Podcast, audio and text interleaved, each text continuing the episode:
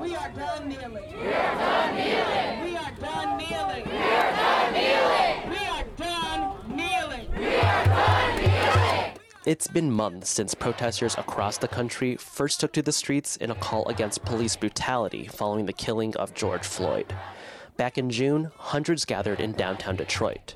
As the march began down Jefferson Avenue, Randy Minifield watched from the sidelines. They're getting tired of getting abused, neglected, just mistreated, talked to, downgraded. Minifield had been out protesting earlier that week, but had decided to stay away from the main crowd after his previous interaction with the police. He rolls up his t shirt to show off a large purple welt on his arm, right above the veteran's Navy tattoo. They seen us standing on the sides and they just indiscriminately started just firing, not even tear gas cannons, just, just the rubber bullets. I was struck in my left shoulder. Demonstrations have stretched on for months, and while the movement is varied in its goals, a nationwide call to defund the police is coalescing around specific and local policy demands in Detroit. That demand for change is happening online as much as it's happening on the streets. Ms. Bowman, you have one minute. Ms. Bowman, you're unmuted. Hi, I'm a resident of District 6 and an organizer with Detroit Will Breathe. I'm During the digital sessions of Detroit City Council and the city's Board of Police Commissioners meetings, members of the public aligned with the defund movement take turns calling for changes to police practice. Perhaps one of the most consistent calls is to end police surveillance, and the two methods Detroit police use to do it Project Greenlight and facial recognition. Both tactics originate with the current administration, as Mayor Mike Duggan explains. We know we are not going to bring uh, the violence down to the levels uh, the people of this city deserve uh, by doing the same things.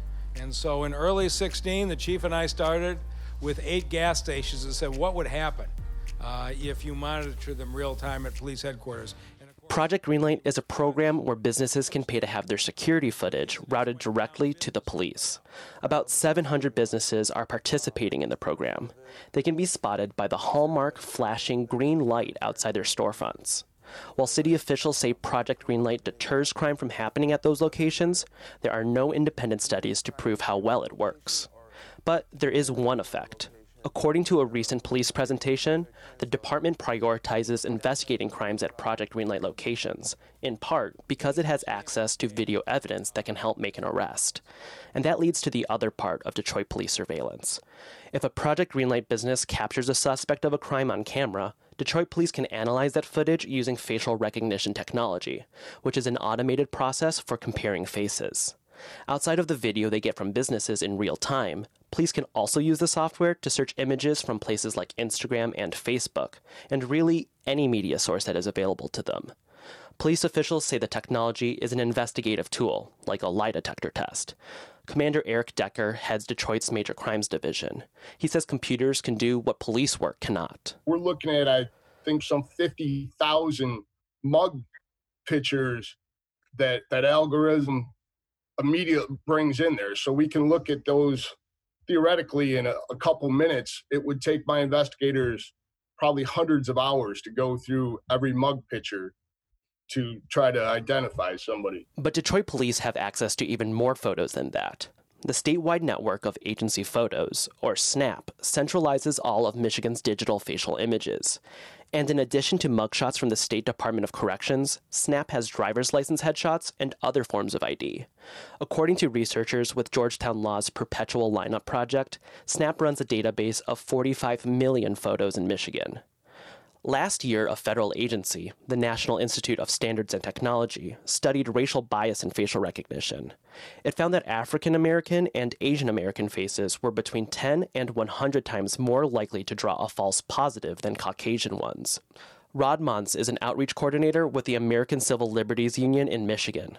He says that's a major concern. when people consider the use of a technology that misidentifies black people at such a high rate um, being used in a city that's over 80% black, then one can, you know, draw the conclusion that that software and the use of it is racist. This technology wouldn't be on the market if it misidentified white people at that rate. Two black men have come forward this year after being misidentified by Detroit's facial recognition system.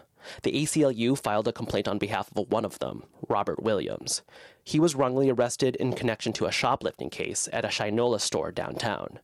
Detroit police say the department has changed its policies since, requiring secondary evidence and human analysis before making an arrest. Police also say they only use the facial recognition software for violent crimes, such as homicides and shootings. But Mont says that approach misses the bigger picture. It is a really big ask for the public to be expected to just trust that nobody else will end up wrongfully detained. You know, it's a burden um, for Black folks who have to constantly think about how other people in society are viewing them and also have to think about the fact that they're being watched. This week, Detroit City Council will consider renewing a contract with DataWorks Plus, the developer of the city's facial recognition software. It's a $200,000 deal for technical support, but it could represent a bigger issue.